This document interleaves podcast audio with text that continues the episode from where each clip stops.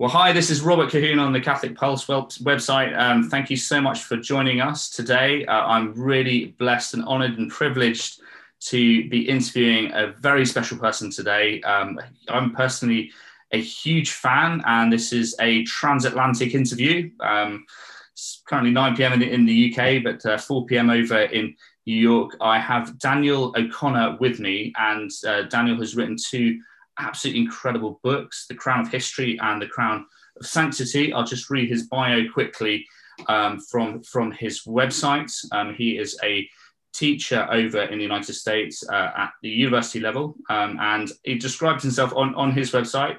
Uh, my name is Daniel Connor. In order of importance, he is a sinful and unworthy servant of our Lord Jesus Christ, a loving child and willing consecrated slave of the Blessed Virgin Mary, a loyal son of the Roman Catholic Church, husband of his amazing wife, uh, Regina, the father of four children, uh, David, Joseph, Mary, and Luisa, by her, and God willing, many more to come, a worker of many apostolates, um, especially promoting divine will and divine mercy, and a philosophy professor at State University of New York Community College, holding an MA in theology and studying for a PhD in philosophy. Might, might have completed that by now. Daniel, how, how are you today? And thank you so much uh, for joining me. Very well. Thank you so much for having me on, Robert. And I hope you don't mind me saying it's it's an honor to be here because uh, if I've inspired you, well, you've inspired me as well. In the beginning of my early days reawakening to the faith, I uh, 40 Days for Life was really big for me.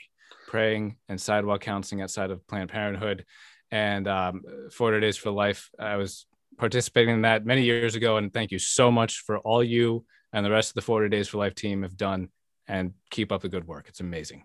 Fantastic, so and thank you so much, Daniel. And I, I know you were part of the 40 Days campaign in in uh, New York uh, in the past as well, and have watched your video on that on that too. But if you could just give us a kind of introduction to yourself, kind of family upbringing. Um, mm. Have you finished your PhD now, or, or, are you still studying? I am still working on it. I've I'm uh, I'm going to be starting my fourth year soon, so a couple hundred more years, and I'll have my PhD. I know they're notorious to actually finished uh, finished studying yeah, PhDs. They just uh, it goes on and on. It's slow going, but um, yeah, I'm glad I'm doing it. It's it's I believe God called me to it.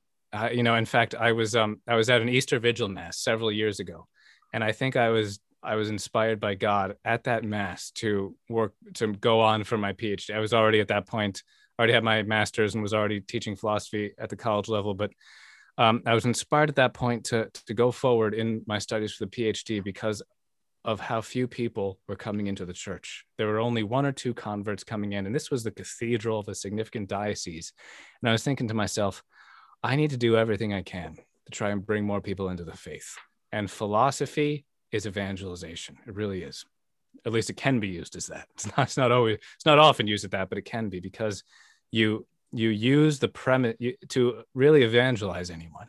You have to use the premises that they already hold you, know, you can't just tell them something that they don't believe and expect them to believe it. You need to start from where from what they already believe and work with them, build and build and build. St. Paul did this also. In fact, in, in Greek, in Greece, to the philosophers there, and dialogue with them using that common ground. And then you can, with reason, show them the truth of the faith. I can't tell you how many students I've had who uh, said after taking my class, just with going through me through Socrates and Plato and Aristotle and Aquinas, just going through the philosophy of these thinkers, that from that alone they realized, oh yeah, I do have to believe in God and the soul and the afterlife and morality.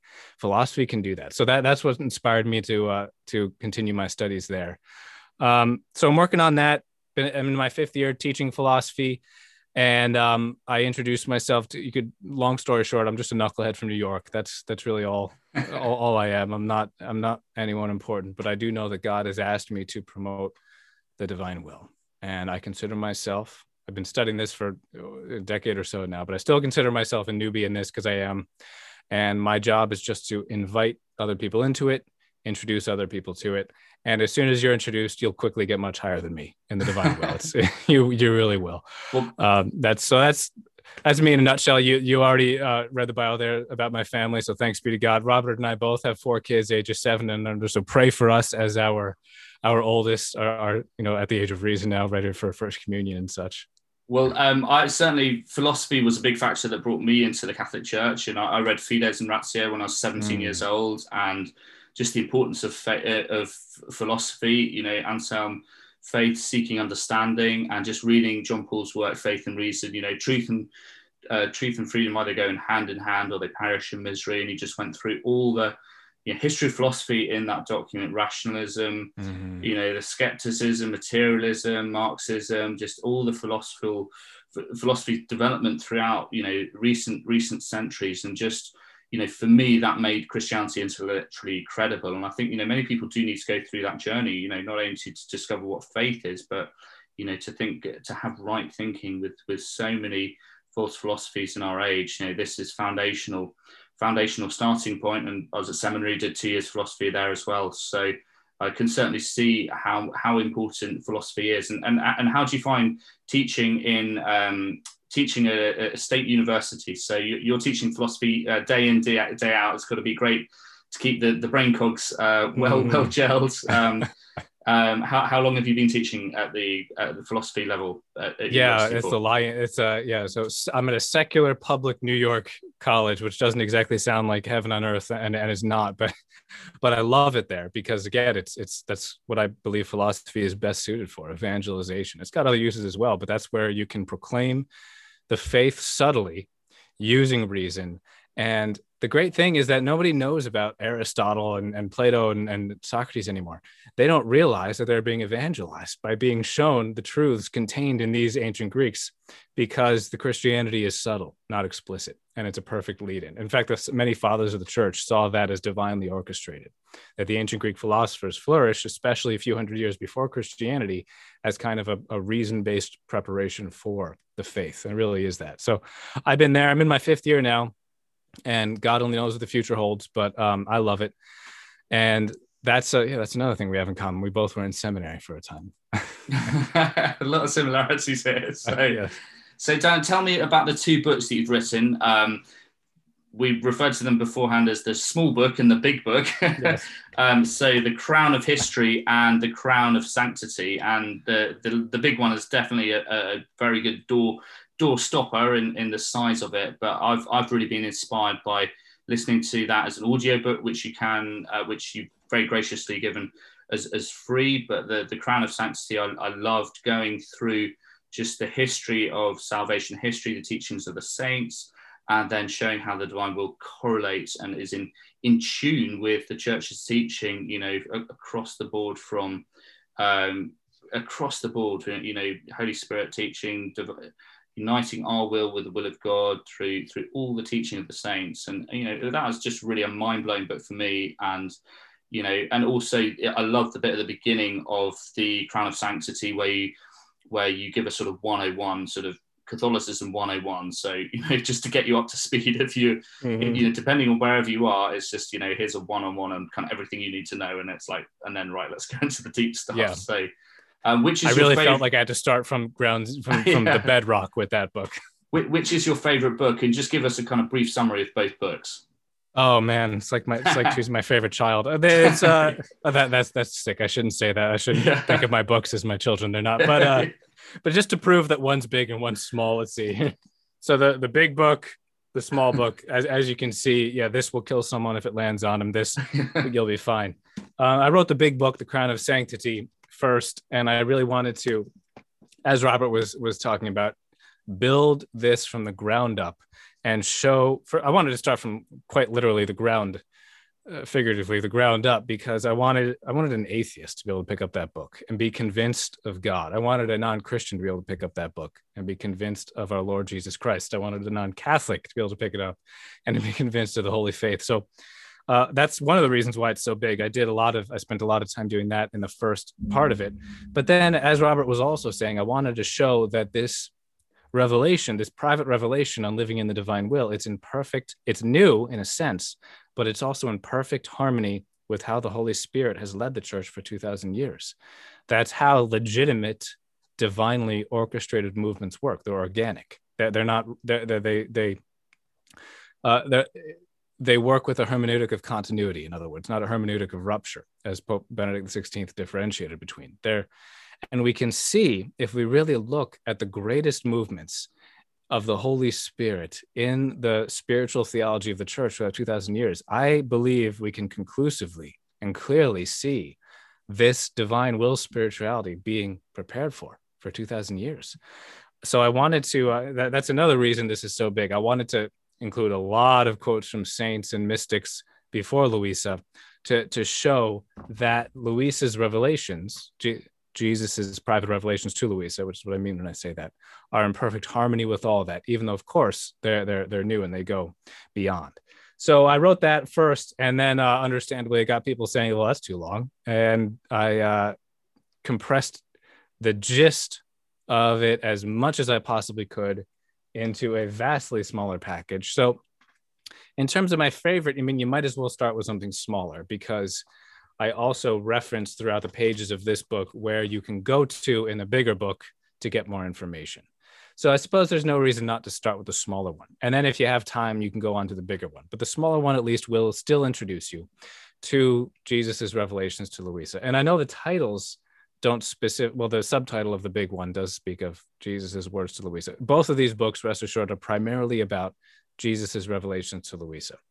I wanted the smaller book to have as broad appeal as possible. But my goal with that small book was to just get it out to as many people as possible, which is why I wanted to make it as small as I could but I also wanted to uh, use a title and subtitle that would be as attractive as possible to as many people as possible. I think more people will probably relate to the notion of history reaching its culmination than uh, sanctity reaching its culmination, even though sanctity is more important. But still, I, my hope is that this can uh, relate to as many people as possible. And um, for some people, I mean, in the large book, The Crown of Sanctity, you talk about the importance of private revelation and what private revelation is. So some Catholics are going to be thinking, you know, where does private revelation fit into our faith? And you, you really clearly describe the importance of private revelation. We get the rosary from private revelation. And so some Catholics might be afraid of private revelation, thinking, you know, is this some crazy speaking? It's not, has it been authenticated by the church, etc. Um, you know, can you kind of tell us why private revelation is important for us and you know what does it have what context does it have in the spiritual lives for catholics yeah it's it's such a misunderstood topic today. There's yeah. there's not been good catechesis on this. And uh, you see extreme opposites uh, uh, with this with this question. And we need to understand the happy medium here. So it's private revelation. So it's not public revelation. It's not the deposit of faith which simply means it's not a new foundation for our faith. The foundation for the faith is sealed and permanent and completed. It's scripture, sacred traditions, understanding of scripture, the magisterium's interpretation of that foundation. That can't be added to. Uh, but that doesn't mean that that's all that's important. I mean, the, the the greatest things that God is going to do moving forward throughout the history of the church, in fact, and moving forward, is going to be his continued direct interventions. You know, we're not cessationalist heretics. That's a comment in a few Protestant circles where basically the Holy Spirit stopped really acting after the times of the apostles. So that, that's a heresy.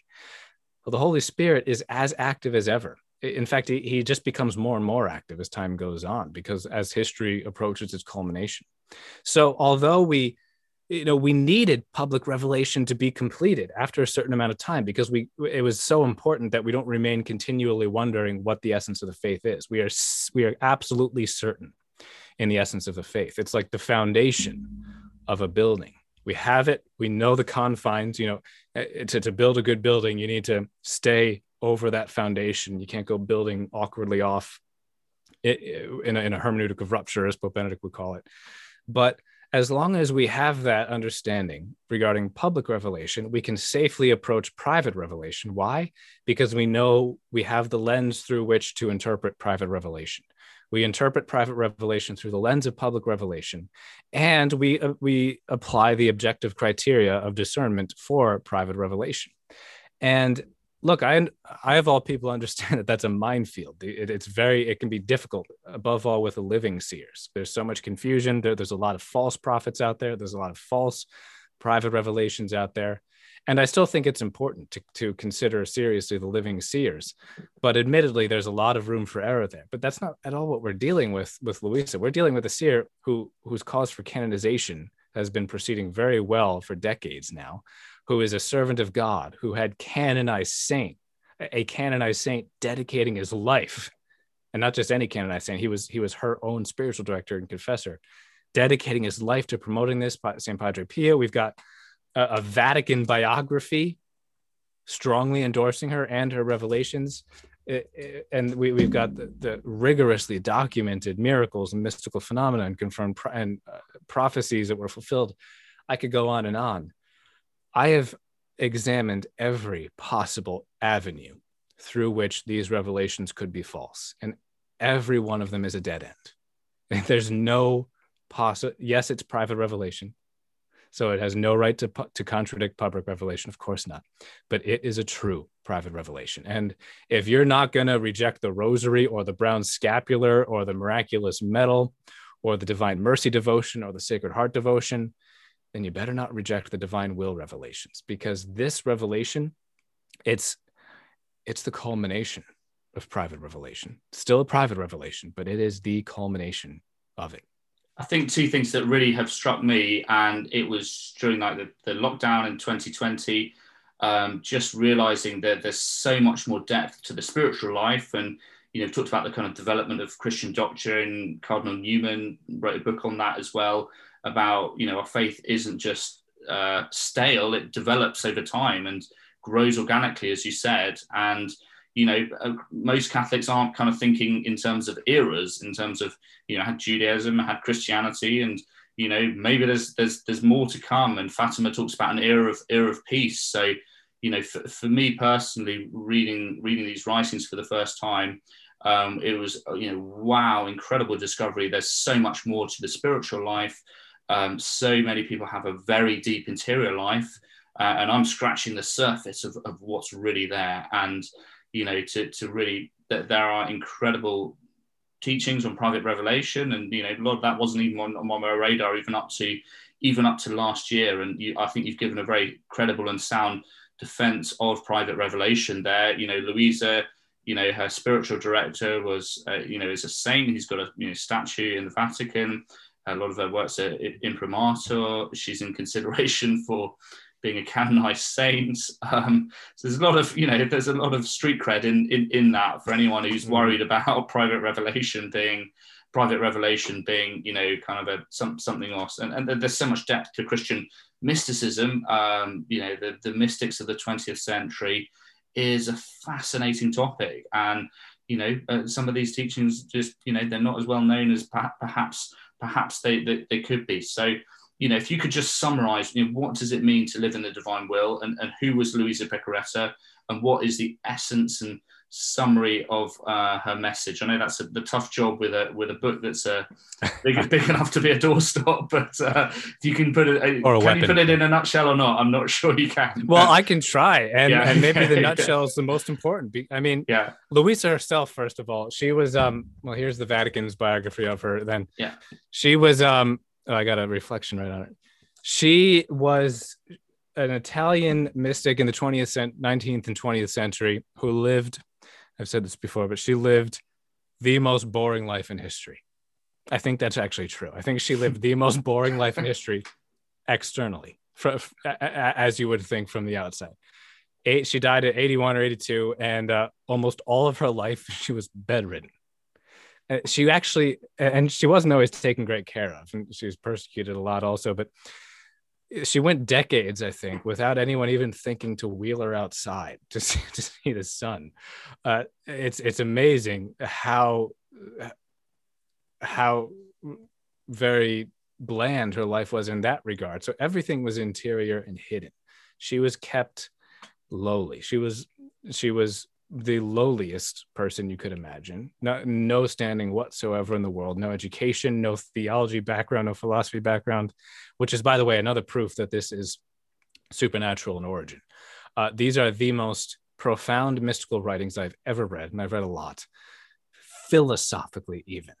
The, the, the philosophical precision in Jesus's words to Luisa, it blows away Aristotle. there is no possible way an uneducated, bedridden laywoman could have come up with this.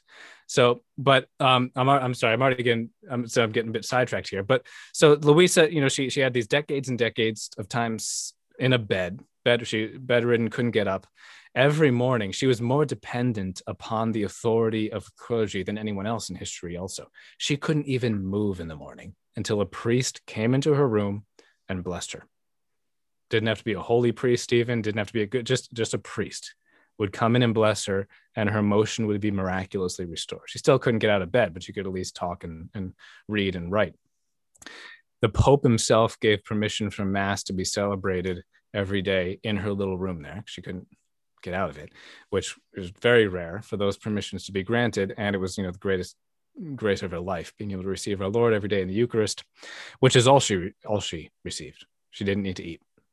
And that she shares that with some other mystics who miraculously went years and years without any food. Um, but the, the that's all to confirm the message. The message is what's really important here, not so much the biographical details of Luisa. The message is exactly what Saint Hannibal said I don't have the quote here with me, but he wrote it right in the introduction to the Hours of the Passion, which is one of Luisa's little books, uh, going through the details of what our Lord suffered in the Passion. He said, let's see how much I can get from memory. But uh, our Lord Jesus Christ, who century after century increases his grace, has decided to deign with this lowly virgin a mission so great that nothing else can be compared to it the coming of the kingdom of the divine will on earth in fulfillment of the Our Father prayer. And that's paraphrased because I'm going from memory, but that's uh, that's exactly the gist. that's the gist of what Saint Hannibal said. That this lowly virgin who is nothing in the eyes of the world has been entrusted with the fulfillment of the Our Father prayer.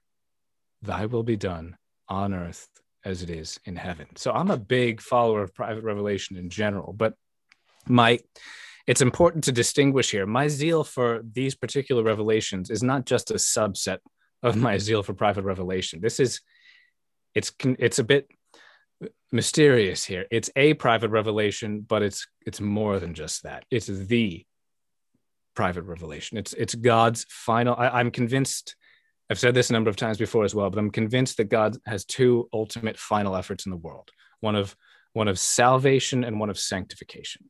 And I believe that his final effort of salvation in the world was his divine mercy revelations to St. Faustina, and that his final effort of sanctification in the world, because those are the two things we always know that God wills our salvation and our sanctification. That his final effort of sanctification is these revelations to Luisa, that we live God's will on earth just as the saints live it in heaven. And that doesn't mean this isn't millenarianism. That doesn't mean that we have the beatific vision or that we actually see our Lord face to face or that anything proper to heaven is on earth. No, it's his will being done. it's of course, God would not be good if it was impossible for his will to be done on earth as he wants it to be done, as it's done in heaven. That is what we have been working towards throughout the whole history of the church. And Jesus is telling Luisa that the time has come for that to be fulfilled. The Our Father prayer is a promise and a prophecy, and now is the time for it. That's the essence of Luisa's revelations. That's coming for the world, but it's also available for the asking right now if only you want it, if only you want God's will to reign in your life. You ask for it. You give up your will and you ask for His. That's right. Well, I think you put, touched on really two really important points there. And, and, one is that Luisa had no theological training. Uh, you know, I mean, in short, you know, you don't write the sort of Summa Theologiae if you don't have like some kind of like theology training. So if you don't have a sort of further education, you're not going to write something which is profound, deep, um, you know, very very orthodox you know outstanding in, in the teaching if you, have got a simple education you know that's a bit of a, a bit of a leap just suddenly to start writing the most yeah. incredible teaching in the world and and as you're saying you know this is really in the world of private revelation this is just you know the the best uh, sort of just the kind of the pinnacle the the, the apex just the, some of the most inspiring private revelation that has ever been written in the in the history of the world. And I, think in that context, it's wow, this is incredible. This is life changing.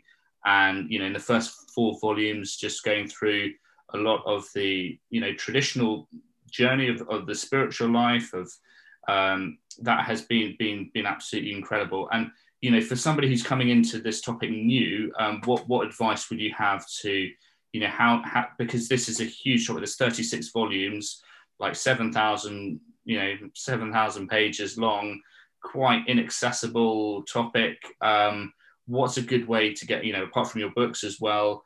Uh, you've also got the 24 7 YouTube channel too of, of uh, teaching the Divine Will missionaries to what's a good way to sort of an entry point into this topic for anyone who's just like, oh, that looks interesting. Maybe as God is calling me to, to find out more or to study more. There's no shortcuts really, but but how do you get into this topic? Yeah, well, the get you get into it by first of all, before you do anything else, asking asking for the gift of living in the divine will, because Jesus wants to give it more than you want to receive it. And if you are willing to give up your own self will, and and this doesn't dispense from anything you're already doing as a Catholic, striving after sanctity, you keep doing all that. Uh, that that's why this builds. This doesn't replace.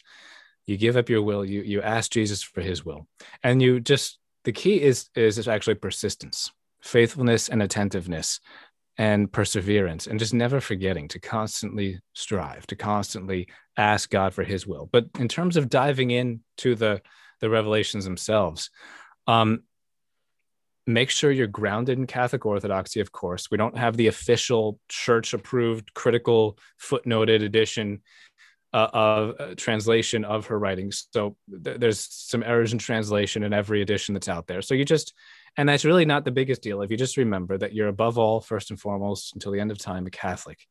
And uh, you read everything through the lens of public revelation. You stay grounded in your Bible, in your catechism. But as long as you're doing that, dive in.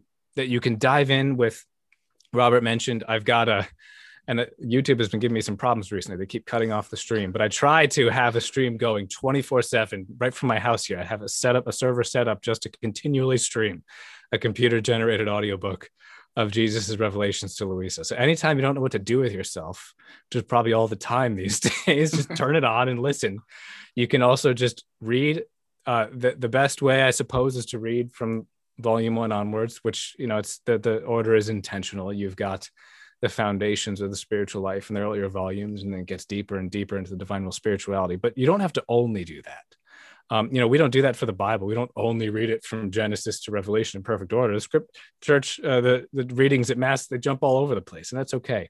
You can jump around if you want to, um, but but do have the just remember that the deeper truths do not dispense from the ordinary truths of the spiritual life. If you keep that in mind, you can uh, open up randomly. I've got a PDF of all of Jesus's revelations to Luisa on my site, uh, dsdoconnor.com. You can dive into Frances Hogan's teachings in the divine will. Robert's got a, a website, divinewillfamily.com, or is it dot org? Dog, yeah. dot, dot org. And uh, Frances Hogan has amazing teachings in the divine will. You can look at Father Joseph Iannuzzi's teachings. You can follow the newsletters of the Benedictine, Benedictines of the divine will, which is an approved religious order explicitly dedicated to these revelations. So you got a lot of options here. And the key is just, uh, just do it. Um, you will find that these writings, these revelations will be the missing key to your spiritual life. I can't tell you how many people over the years have emailed me saying, Jesus's words to Luisa were what I've always been waiting for. I didn't even know that I was waiting for something, but this is it. This has changed my whole spiritual life, not, not even just spiritual. This has changed my whole life, period. His word, it, it's, it, it's like eating food or heavenly food, reading these revelations. And I still, I'm well acquainted with these, read them all, I've been studying it for 10 years. And I still find myself short of breath sometimes reading Jesus's words to Luisa. That's how amazing they are, even after having, even, even after I'm rereading them for the 10th time. So just, you know, dive in however you want to, and um, you'll be, you won't be disappointed. And, and Daniel, did you have a, a, sort of aha moment? How did you find out about this topic? And have you always been a Catholic? And, and how has your faith journey been kind of from from from early days? Was there a sort of a, a moment for you which which really just was an aha moment, um, or was it more gradual or progressive? For Luisa's revelations, it was yeah. completely sudden and providential. And and my I've always been a Catholic, I'm a cradle Catholic, but I was not a good Catholic. Not, I'm still not a good Catholic. I'm still trying to, but I was uh, mired in mortal sin, like most teenagers today, for early years of my life, and um, just had a radical conversion in college. Not a conversion of faith, because I was always a believer in in the faith, but a moral conversion. Realized I had to stop sinning. That moment vowed uh, to change my life radically from that day forward, and and then from that point, I grew deeper and deeper into um, uh, Eucharistic adoration. I was blessed to live a block away from an uh, adoration chapel in college. So I started going there every day. I started going to Mass every day. Somebody put up a sign on the bulletin board going into Mass about praying outside of Planned Parenthood. So I started doing that all the time also. Thank you, uh, Robert. And then that, uh, those works of mercy, this one of the most powerful works of mercy you can do is, is uh, pro-life efforts. And um, all that drew me deeper and deeper and wanting to find the key to sanctity, which I realize is all that matters. Sanctity, it's all that matters. There's all the great the quote is still the bottom of my email. It's been this way for many years. Everybody I email sees it. There is only one tragedy, ultimately, not to have become a saint. It's the only tragedy. It's not to be a saint. And living in the divine will, by the way, is the greatest way to become a saint. But uh, what stands out in my and before I had any notion of Luisa, what always stood out in my mind as the key was St. Alphonsus St. Alphonsus Liguori's teachings on uniformity with the divine will. I don't know how I stumbled upon that, but of all the reading, all the things I read in those days of trying to dive deeper and deeper into the faith, that always just stuck with me as I can I can see that this is the key. And it is fitting providential because that's the perfect introduction to Luisa, St. Alphonsus Liguori's uniformity of the divine will. Because he said the key to sanctity, it's simple and it's quote easy in one sense, hard in another sense, but is not so much just obeying God. That's of course necessary. That's but he said that's conformity with the divine will. He said uniformity with the divine will is even more. Uniformity with the divine will is a merging of it's a perfect sharing of life. It is that you don't want to have your own you don't want to give your own will life anymore. You just want to have the divine will reigning over you. And that was a huge development in catholic spirituality because before him many writers including aquinas who I, am a thomist but i love aquinas but he, yeah he's he's got a few things that were in need of, of clarification and development even aquinas said no our, our union of uh, the divine will in the human will the relation between those two is limited to mere imitation. All we're, we're, all we can do is try to imitate the divine will. The writers after him said, no, it's about more than that. It's about union of wills. And that developed, this is just all part of the Holy Spirit working in the church, building and building and building towards something. And that something we now know is living in the divine will. That's and, right. And we've got the imitation of Christ to Kempis mm-hmm. and, you know, de Caussade, surrender to divine yes. providence. So this really goes in uniformity with all that, and then the Holy Spirit teaching in the New Testament, it's really in uniformity with with that as as, as a natural development. And and tell us a, a few about about your some of your other interests as well, um, and also how the spirituality has affected your life personally of. Um, how you've grown spiritually as, as you know you've, you've come across these teachings um, you know some of the other interests engineering philosophy blogging the Divine Will, Missionaries of Mercy, these kind of other, other topics. And, you know, uh, God has yeah. blessed your life, you know, through through this teaching that, you know, it's led to a development of a development of, of spiritual and personal life too. Yeah, I got a lot of things going on, don't I? Okay. Busy man. I have a tendency to bite off more than I can chew, but um, but I'm still interested in all of it. Yeah. So I've got I've had my blog for I don't know 12 years now, and um, I try. I, I only have a blog, no social media, because I don't want to be tempted to um, just constantly post every stupid little thought that comes to my mind. um, and I'm not. Um, I know many people use social media for good. I'm not criticizing you if you if you have one. It's just for me, I need to not have that temptation. So I just have a blog, and I try to only post when I have something important to say. My blog is dsdoconnor.com. Um, and then uh, so that's always in the background. But then there's also, as you said, the uh, Divine Will Missionaries of Mercy, which I started, it wasn't called the Divine Will Missionaries of Mercy when I started it in um, 2014, I believe it was. I called it the City Missionaries of Divine Mercy. So there's no divine will in there. And my goal was just to go walk through the cities and pray. That's all I wanted to do. And it was good back when I was doing that. But there was something missing. And um, it, grew on me more and more that I needed to kind of incorporate the divine will into this apostolate. And you might not know what I'm talking about yet with the apostle, but just I'll, I'll get more into it in a moment. So I, I, prayed for a spiritual director and I was miraculously sent one. It was amazing. Like it couldn't have been more providential. The spiritual director who I was sent in response to prayer. It was clearly God's will that I asked him. And, and he was, um, I brought this question to him: Should I incorporate the divine will revelations of Jesus to Luisa into this apostolate? And I wasn't expecting a yes, and I won't go into the details of why, but he said, absolutely. You need this needs to be about the divine will and the divine mercy. And as soon as I transformed this apostolate to be the divine will missionaries of mercy, and I kind of modified it a bit to have our goal be to go to Mass, beg God for the gift of living in the divine will and for the preservation of the Eucharist miraculously within us.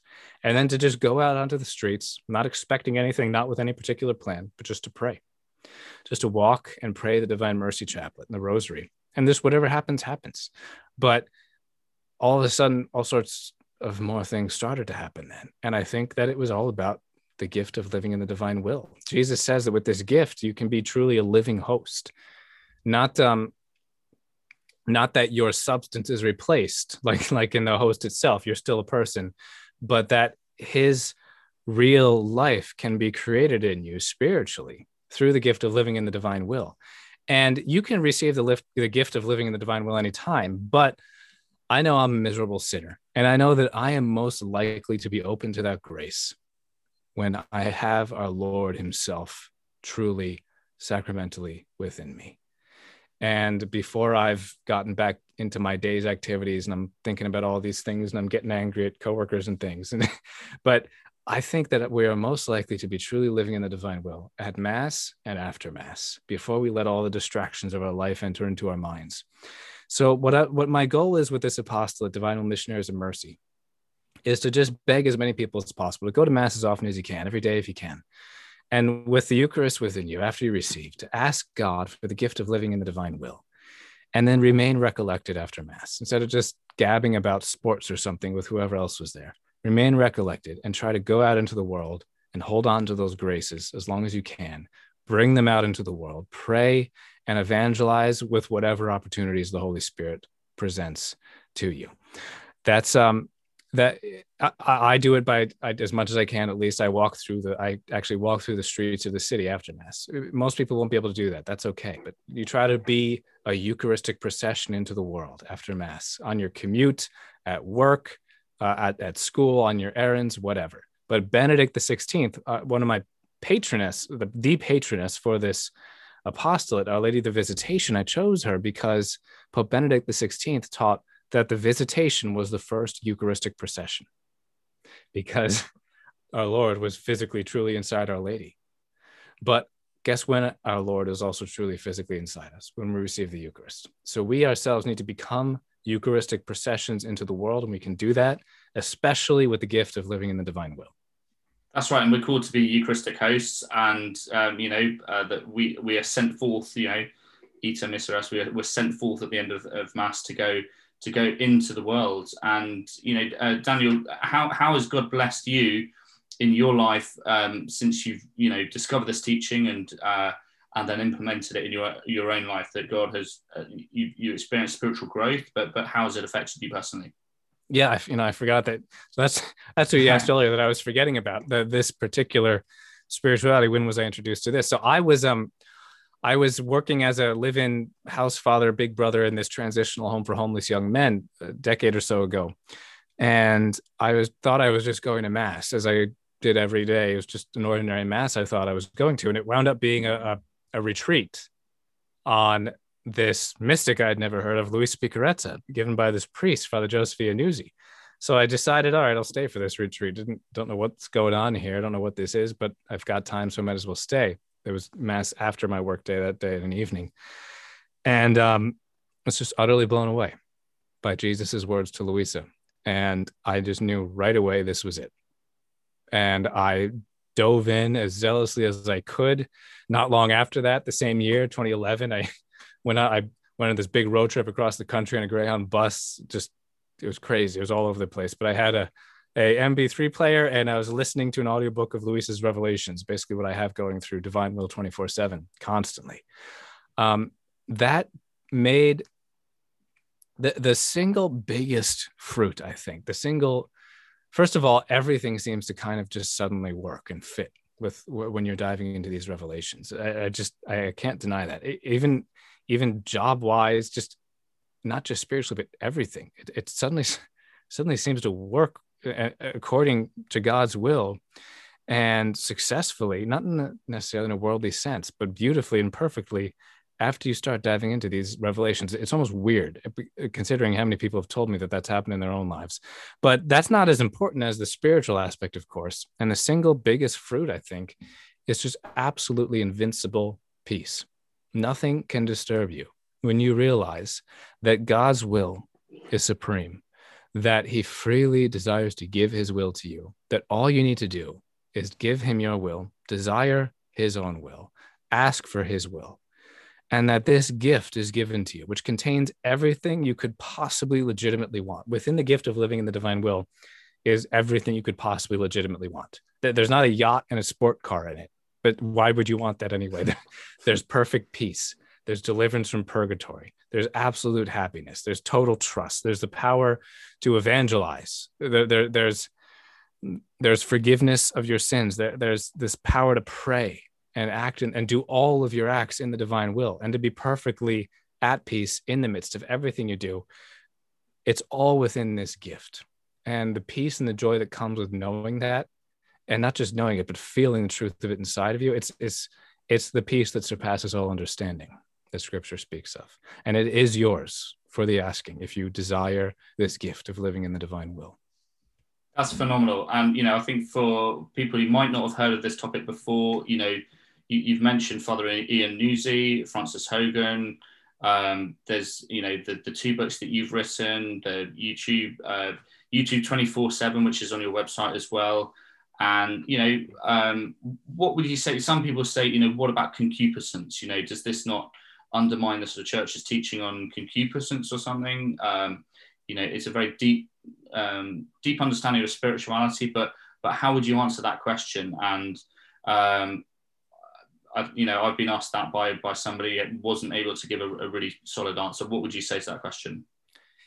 Well, there's many you know, I focus on the essence of I'm just constantly begging people to desire this gift and ask for it.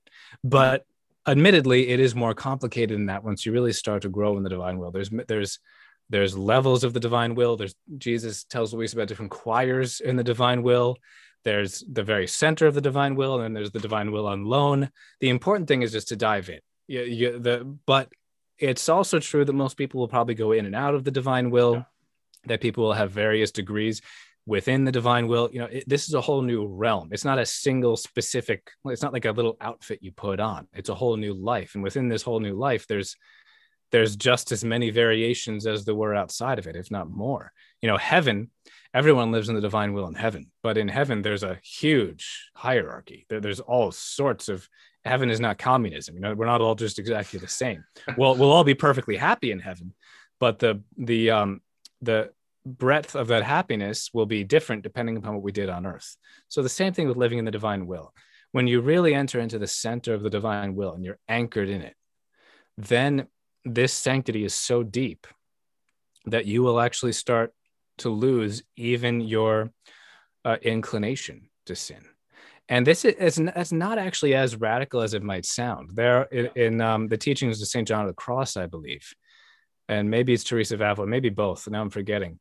I think they also teach that at the deepest levels of mystical marriage, um, which is actually not as high as living in the divine will. That's the step before it. Uh, you your passions themselves no longer suffer from concupiscence. So it's true that concupiscence is a result of original sin, but it's not necessarily a permanent result. Um, you it can you can actually get rid of it. Now that doesn't mean that living in the divine will is absolute ontological confirmation and grace. It's not.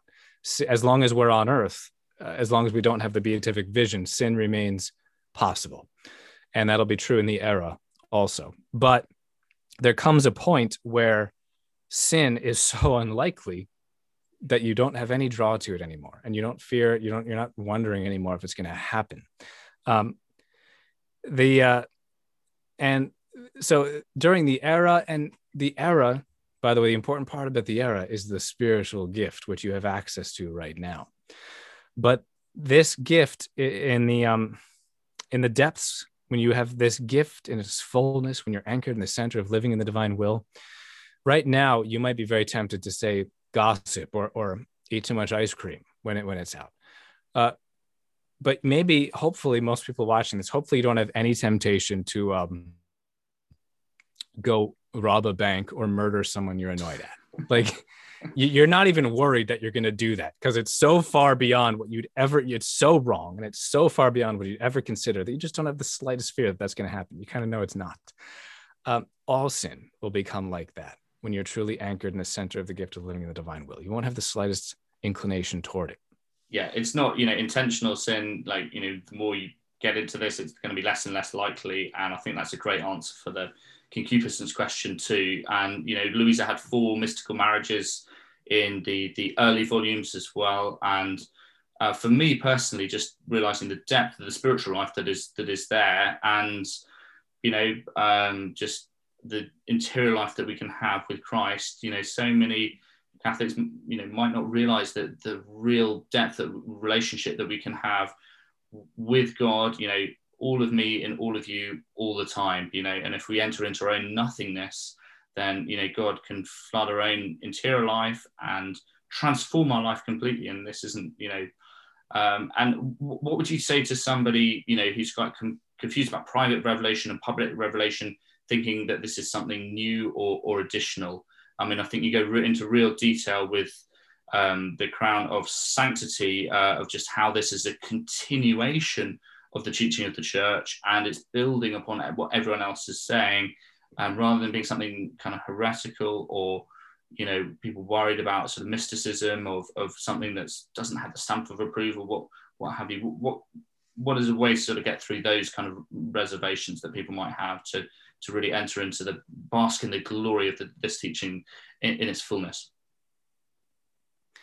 Well, you said it so well that this greatest sanctity, God wants to give it to us more than we want to receive it. Faustina, and I'll paraphrase here because I don't have it in front of me, but she said something to the effect of the greatest sanctity possible is easy.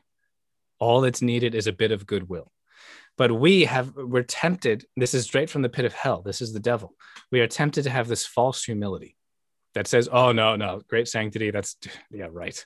That's, I'm, I'm not holy. And yeah, you're probably not holy, but you're not creating the sanctity in you. God is. We're not Pelagian. We're not quietists and we're not Pelagians.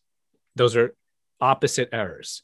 We, you know, the Pelagians think that everything we do is uh, uh, uh the it is our own moral effort that creates virtue and sanctity within us. Yeah. The quietists say, no, the, the will doesn't need to do anything at all. It just needs to be completely passive and, and not act. Jesus isn't saying either of those to Luisa. He's saying this sanctity will be my work completely, but your will is going to be active. This is not your will is not. It's not just a matter of not, um, not acting. Not not. It's about acting as actively as ever, but with the divine will animating your action instead of the self will and the self the in your own inclinations and wants and desires animating your action so this um th- this is not at all in contradiction to the teaching of the church it's it's perfectly orthodox i mean the mm-hmm. the orthodoxy is so perfect that it's yet another proof that this could not be of human origin like look i let me admit I, I can i can be persnickety i can find a contradiction in just about anything i cannot find any in luisa's revelations it, it, I can't. In fact, the the the or the perfection of and this you can look at the authority also. The, the church has said this.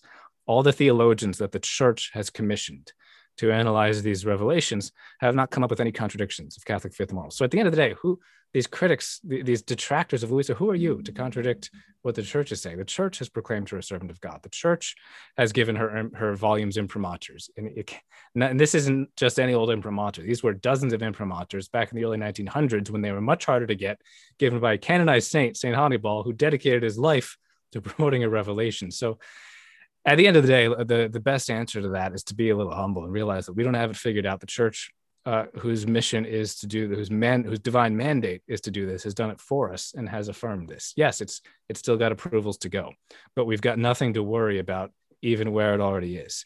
But uh, you know, the questions are also worth considering on their own as well.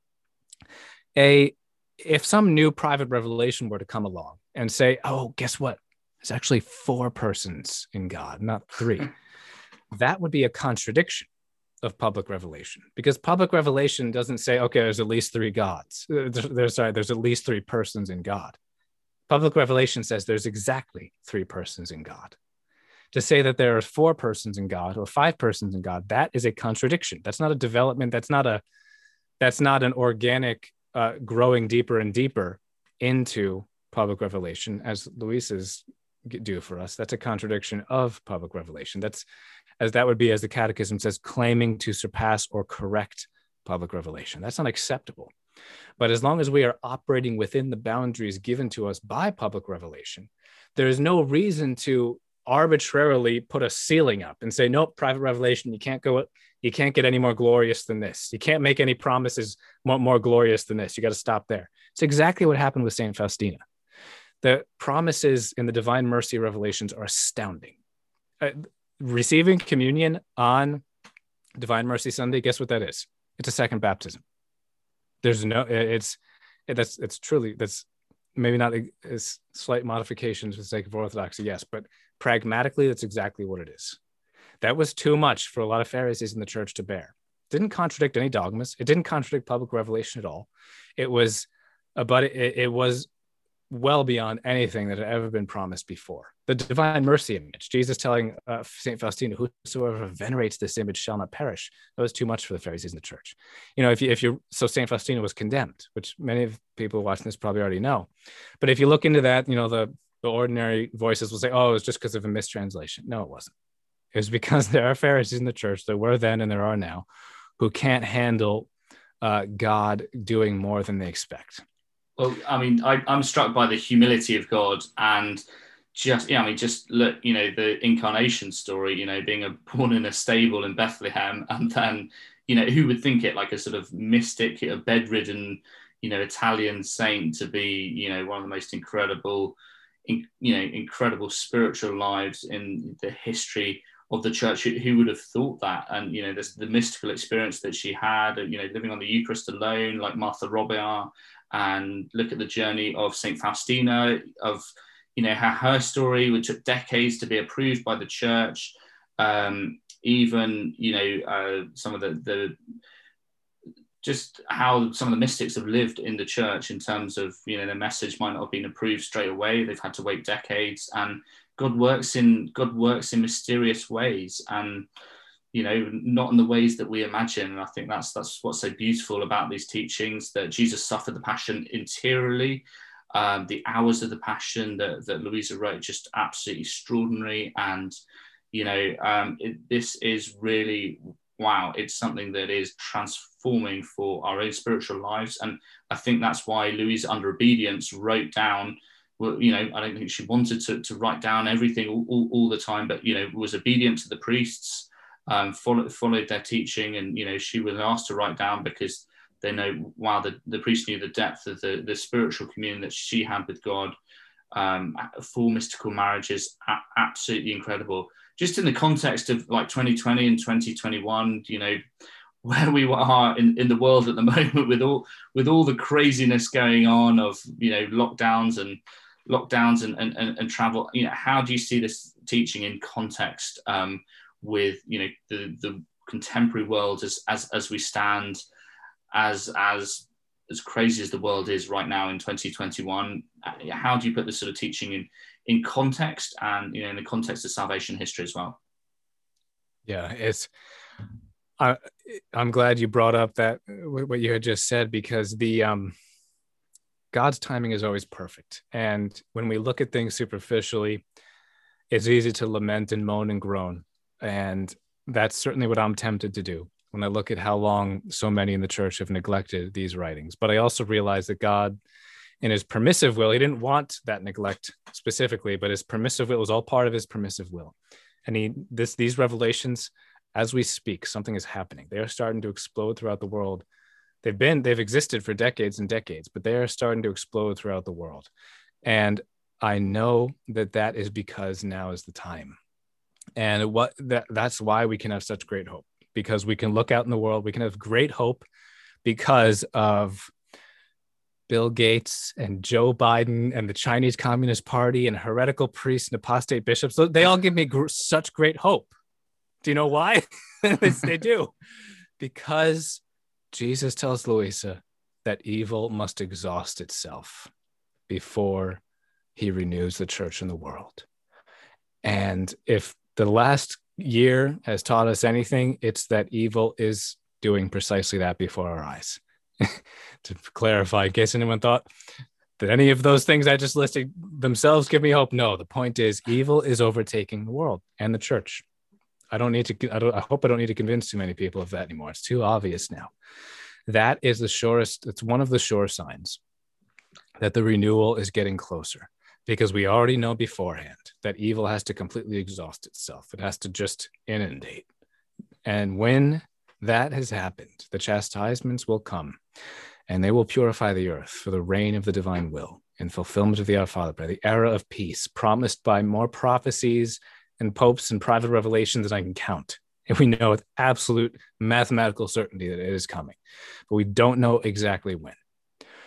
When it comes depends upon our proclamation of these truths, because the, the coming of the kingdom, it needs to be given to those who want it. Jesus says that constantly to Luisa. I, I, I, you have no idea, he says to her, how much I want to give this kingdom. But I need, I want to give it to those who themselves want it and ask for it. But how can they want it and ask for it if they have no idea what the plan even is?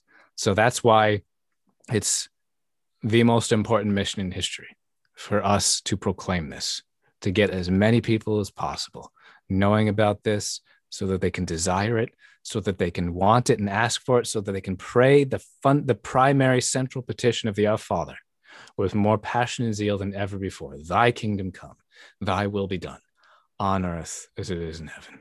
Well, uh, you're absolutely right. And where sin abounds, grace abounds all the more. And you know, the era of peace, uh, Fatima, that's a you know proved teaching of the church, and we don't know when this time will be. But I, I think you know in this uh, in this talk we've had together, you really articulated you know just a, a great way to get into this teaching to encourage encourage listeners. This is absolutely incredible topic. The gift of living in the divine will, Luisa Piccarreta. Go study as much as you can on this topic.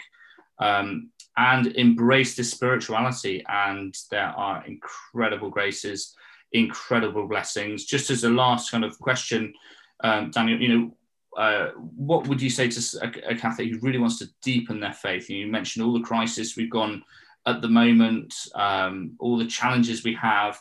You know, what's a great way just to get get into sort of pri- some of this private revelation to deepen faith, what are some great ways to do that? I know the, the lockdown really got rid of a lot of distractions for me and and helped really clarify in in my life just um, how deep it is possible to go to have a, a much closer relationship with God. Uh, what would you say to somebody who really desires that, really wants that? Um, what can we say to that person who really wants to have a closer interior life with God, is looking for that, and maybe is, is kind of missing that at the moment? Well, I would, in addition to those things, what we've talked about with diving into Luisa's revelations, that, as I said in the beginning of our of our talk, that doesn't dispense us from doing anything that we're already doing as Catholics. And the most powerful things in developing our faith, growing closer to our Lord, I think our uh, the Eucharist, receiving our Lord in the Eucharist as often as possible. And I know a lot of people hearing this, it's not even possible at all. So I'm not, you know, what God understands our circumstances, whatever you can do whatever you can't do you can't do. But as all, i know daily mass has been the greatest grace of my life. And then spending those moments after mass when most people are just gabbing away or running out of church the second the final blessing spending those moments instead in fervent prayer and meditation and in, and just talking to our lord developing your relationship with him when you already know he is physically literally sacramentally within you taking full advantage of those moments and also praying the rosary every day. As so many private revelations have said, not just pray the rosary, but pray it every single day. And if you have a family, I know it's not easy. The, the kids will be, probably be going wild, but that's okay. Just do it. The, it's okay if it's if the kids are going wild while you pray. pray the rosary every day, the Divine Mercy Chaplet, read Scripture, fast, and just keep trying. You're going to fail all the time. I know I do but just keep trying. Perseverance, maybe that's even the primary virtue for these days of increasing darkness. Never give up, and you will succeed by God's grace. Hey Daniel, it's been absolutely privileged speaking with you today. Thank you so much for um, um, thank you so much for this interview, and thank you for writing those two incredible books. Um, really encourage you to just go to go to Amazon or go to a local local bookstore or uh, wherever you go. It's the Crown of History and the Crown of Sanctity. Uh, they're absolutely incredible books. Um, thank you for what you are doing to promote the divine will, and may, may God bless your family. And uh, look forward to continuing to live in the divine will. God bless you, Daniel, and thank you so much for this interview today. God bless you. Thank you so much for having me. Great stuff.